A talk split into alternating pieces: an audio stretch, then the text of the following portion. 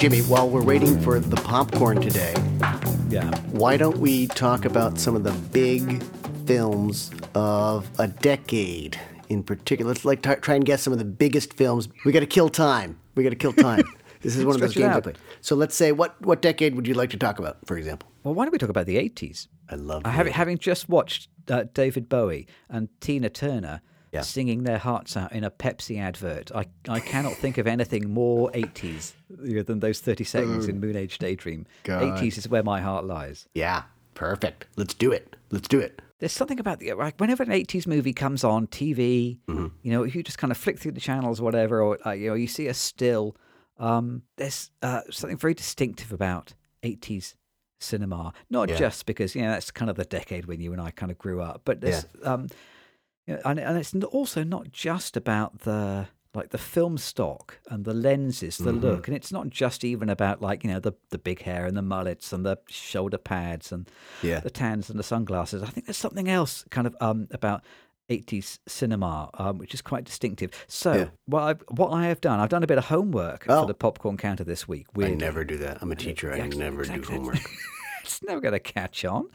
Um, so I, I did a bit of research and I, I've jotted down what each year's top grossing movie Mm. for the 1980s, so from 1980 to 1989, what the top grossing movie of the year was. So I got a list here of 10 movies. I wonder Hmm. whether you can guess what any of them are. So this is worldwide gross. Worldwide. Occasionally, the US domestic gross winner Yeah. was different to the worldwide in two cases, but otherwise, otherwise for the other eight, it, it was the same winner in both cases. Okay.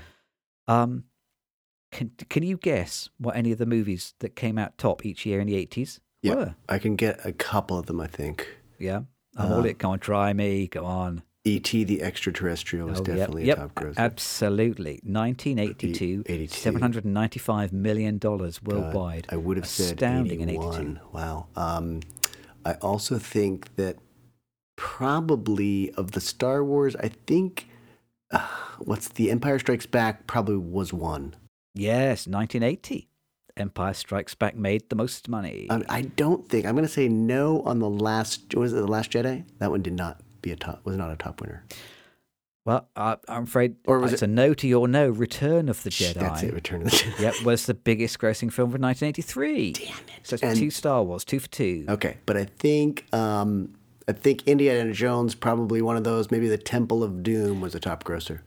No, Temple of Doom was not. Raiders of the Lost Raiders- Ark oh, was. damn, yeah. Okay, So but that's sort Raiders of- in 1981. So you've got 1980, 81, 82, and 83. Wow. What a record. the early. So now I'm looking at 84. Certainly not the Yeah. film 1984, which I did kind of like, but that was not a top That did, not grosser. make, that did not make money. I know that, like, I want to say Fatal Attraction might be in there somewhere, but I, you know, I think that was that was, Fatal Attraction was number two in Oh. 1987, I think, okay. but not number one. You kind of have to think of the big, the blockbusters. Obviously, it's not Yeah. necessarily. So I'm uh, gonna fall short on some blockbusters here. What else came out? I'm pretty happy with how well I've done so far, actually. You have done magnificently well. Four out of ten. That's almost the pass mark. setting a low par. Um, later '80s, later '80s, the big ones. 80s. What about um? I want to say um possibly. Oh, the Tom Cruise film, early one. Yeah. What is that? Um, gosh, What was Tom Cruise's biggest film of the 80s? Risky Business, possibly. No. Oh. What film has recently had a sequel? Oh, oh God, yeah, of course, Top Gun. Top Gun, 1986's Oh top grosser, $357 million worldwide. Yep, Okay, so I've hit five. Is that right? Five. That's 50%. That's the pass. That's the pass. I'm gonna say, yeah. Why don't you help me with some of the? So wait, did I get the? What, what am I missing? 85, You're missing 84 and 85, 84, and 85. and then the last of the 80s. I was in Canada for much of the later part of the 80s, like 88, 89. So that, is that not gives me very a far away. So I'm really It's not like you were in Kathmandu. It's, um let's let, let's speed it up. Yeah, tell us some more. Tell us some more because I've I'm pretty happy with my performance so far. so, uh, Eddie Murphy's biggest movie, Uh what a Beverly Hills Cop. Beverly Hills Cop, 1984. Yep, made $316 million. Okay. Um, Michael J. Fox's biggest movie, Back to the Future. Back to the Future was set in and appeared in 1985 five. Yeah. $389 million. And then at the end of the 80s, kind of went really weird. 1989 um, was Harrison Ford, same character as 1981's biggest grosser, Another Indiana Jones film. Indiana Jones and the Last Crusade. Yeah, Oh, exactly. 474 million. Okay. So we've only got two left, which are kind of slightly outliers. Hmm. 1987's biggest movie was directed by Leonard Nimoy, a comedy with Tom Selleck. Tom Selleck. Tom Yeah. Selleck was was he Magnum PI? Yeah. Oh, Three Men and a Baby. Three Men and a Baby, incredibly, it was 87's biggest film. Oh I- what the hell was going on? And then 1988, um, Leonard technical- Nimoy directed Three Men and a Baby. I- Why did, yeah, why, it's, it's like a weird fever dream, isn't it? why did I not know that? I was in Canada. I was in Canada. No, was that eighty seven? You say? That was 87. Oh, I was not. So- okay. I, I had this weird dream that Spock from Star Trek Yeah. directed a comedy with, with Magnum PI in it. that never happened. Oh. And then 1988's biggest movie, Yeah. um, a technical marvel, Mhm. uh, also notable because um, Mickey Mouse appeared alongside uh, Bugs Bunny, didn't he? Oh, yeah. I was I was gonna say that. That's not Space Jam, is it?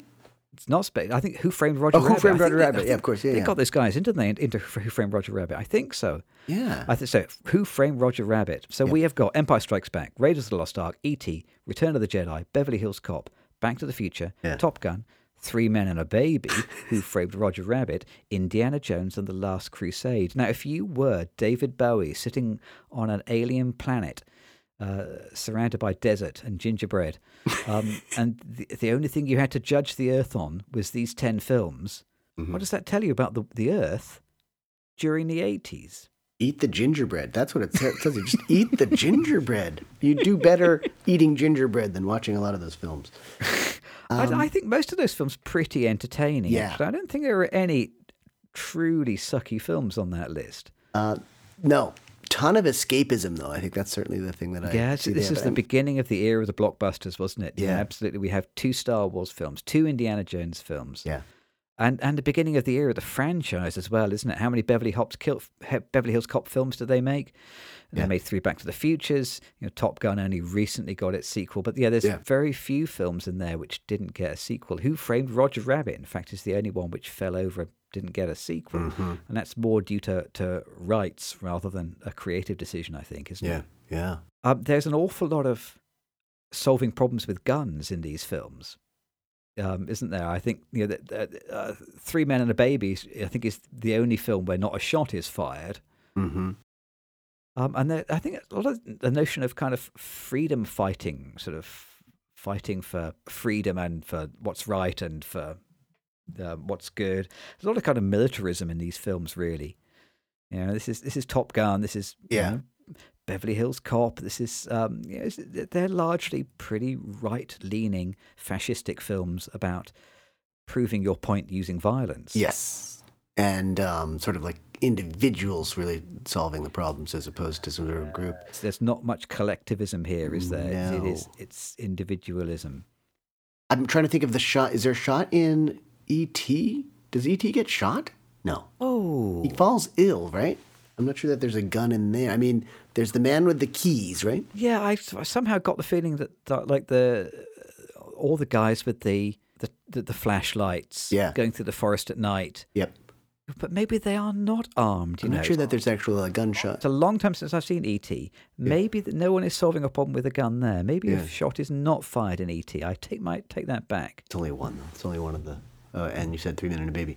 Um, yeah, interesting. I mean, certainly um, a very commercial decade, right? And, and we saw that in the Bowie film, and, and as you mentioned before, um, Tina Turner and David Bowie singing about Pepsi and all that, or in a Pepsi ad. Um, I think you start to see more product placement. There's definitely uh, a more the beginnings of a really corporate element that you don't see in the 70s where there were you know some some of the early independent stuff starts really happening in the 70s um, Yeah. and you're you're absolutely right about like the whole this this consciousness this this these conscientious decisions to make franchises and products that are going to sell and then they're they're what they beget is going to sell and then what you know it's almost biblical in the sense that they're just, just generating these these franchises that make more and more money and become huge right that's when i think the worldwide audience really becomes a big deal too is when um, film uh, goes global on a, on such a scale where um, you're making more like broadcast films that really are um, for the masses. I mean, if you if you compare the top films of the last 10 years, you'll see Oh, you know, please. how those 80s films have led to where we are today. Let me tell you, have a quick guess. Can you guess any of the top films of the last few years? I liked it when you gave me those hints, and then it made me feel smart when I came up with the answers. Well, I'll give you one clue. Top Gun is one of them. Oh, thank you. that was awesome. So this this year's top grossing film is Top Gun Maverick. yeah. And then before that, we have a Spider Man film hmm um, in t- t- 2021. I'm going to skip 2020 for obvious reasons. 2019 was Avengers. 2018 was Avengers. 2017 was The Last Jedi. 2016, Captain America. 2015, The Force Awakens. 2014, Transformers. 2013, Frozen. Pretty much almost all of those movies owned by Disney in one way or another. Wow. Um, and so all of, almost all of those movies, um, franchise films, Yep. absolutely, And, um, and superhero to their core. 2020 was the year when none of us went to the cinema, Oh, apart from the Chinese. So the Oh. world's highest-grossing film that year is a Chinese film called The 800, don't know it. Huh? which I have never seen, never heard of. Okay. Um, so I can see how those 80s films, you know, with their Star Wars and superheroes, you know, have led to a, a, a, a recent 10 years utterly dominated by Star Wars and superheroes. A has beget B. Um, Yeah. I was trying to think of some other kind of uh, contemporary notions that tends to suffuse 80s cinema. Just having a think, uh, nuclear war was Yeah. like an important one, wasn't it? We saw um, uh, Insignificance, you know, touch on this idea of nuclear war, war games, threads. I don't know whether you ever saw that or the day after, is it? Yeah. Um, yeah, so nuclear war, kind of a, you know, a big theme. Um, there's this notion of malign robots as well. So that's led to Transformers today. But uh, back then, yeah, we had the Terminator, we had Blade Runner, Yeah. we had even we had the Black Hole, which was um, like the Disney's early '80s science fiction movie with malign robots in it. Um, and then also kind of this notion that kind of crime running rampant as well, I think, is another sort of 80s theme. You know, for, stuff like Escape from New York and Sure. The Warriors, and and um, j- just feels kind of very um, 80s. I remember as a boy imagining visiting New York in the 80s and being you know terrified of thinking, oh, it's just it's just like a wasteland. It's uh, you know it's crime from you know from one borough to another. Yep. That was uh, a very contemporary idea then. Obviously, it was the era of physical sets, practical effects, and no CGI. Mm-hmm. Yeah, you had to build it. And that may be yeah, one of the reasons why these films all kind of they, they share a look, um, in the same way that modern movies share a look. Um, contemporary movies use basically the same CGI rendering packages, whereas those old movies in the eighties they all used you know the same troop of guys to build the models. So there was like you know a small, highly trained, highly experienced bunch of guys who would make the models for all these movies, and, and they are largely responsible for contributing to the look and feel of 80s cinema. Yeah, more consistent in the sense that they weren't just dreaming things up and making them happen on computers. Yeah. They were they were buying model kits and, and gluing things together. Yeah, Yeah. absolutely. Making things in the real world. But I, like what you're saying about peddling fear to a certain extent. All these films about uh, fear of nuclear war, fear of crime. Um, I do enjoy that. I think that's that's pretty accurate. Those are the 80s, and And also, I mean, know, this is the age of kind of Reagan, wasn't it? And Iran Contra. yeah, And you know, not just you know fear of nuclear war, fear of HIV as well. yeah, good But point. we had we had Thatcher for the entirety of the 80s in the UK, and so we feared basically the end of society, which is what sort of Thatcher forecast. Yeah. Society was over. The rich poor divide got bigger. Yeah. There was you know tremendous nihilism in in um, in Britain in the 80s. hmm You know, reflected in kind of British pop music, British cinema. Um, and then there's just one last thing, which is um, this notion of the Japanese future in 80s as well. Somehow there, there was a kind of like a what we would maybe these days identify as a kind of neon cyberpunk aesthetic. Oh, Blade Runner, for example, definitely captures that. Yeah, the- you know, the future is Japan. Yeah. You want to know what the future looks like? Well, it looks like Japan. Go to Mhm. Japan. Have you ever seen the original Solaris? Uh, the Tar- Tarkovsky. Yeah. Is that an 80s film? I guess that is an 80s Uh, film. no, I think it's an, a 70s film. Uh, Okay. the reason I mention it is because there's a, a I I really don't like Solaris, but there's this great Yeah. sequence in it um, where um, he just he put a car like on the bonnet of a uh, put a camera on the bonnet of a car and drove around Tokyo. Oh. And this was uh, like a sort of a way of showing this is what the world would look like in the future. Yeah. I'm, I'm showing you the, you know, the future because you know because uh, you know Japan is the future now available now. Yeah. And and that kind of um, sort of neon streets um, aesthetic, you know, became a very quick kind of shorthand. This kind of tech noir that you see in the Terminator becomes like the the the the, the um shorthand for Yeah. you know, the vision of the future. It's all going to be neon signs and and uh, noodle bars.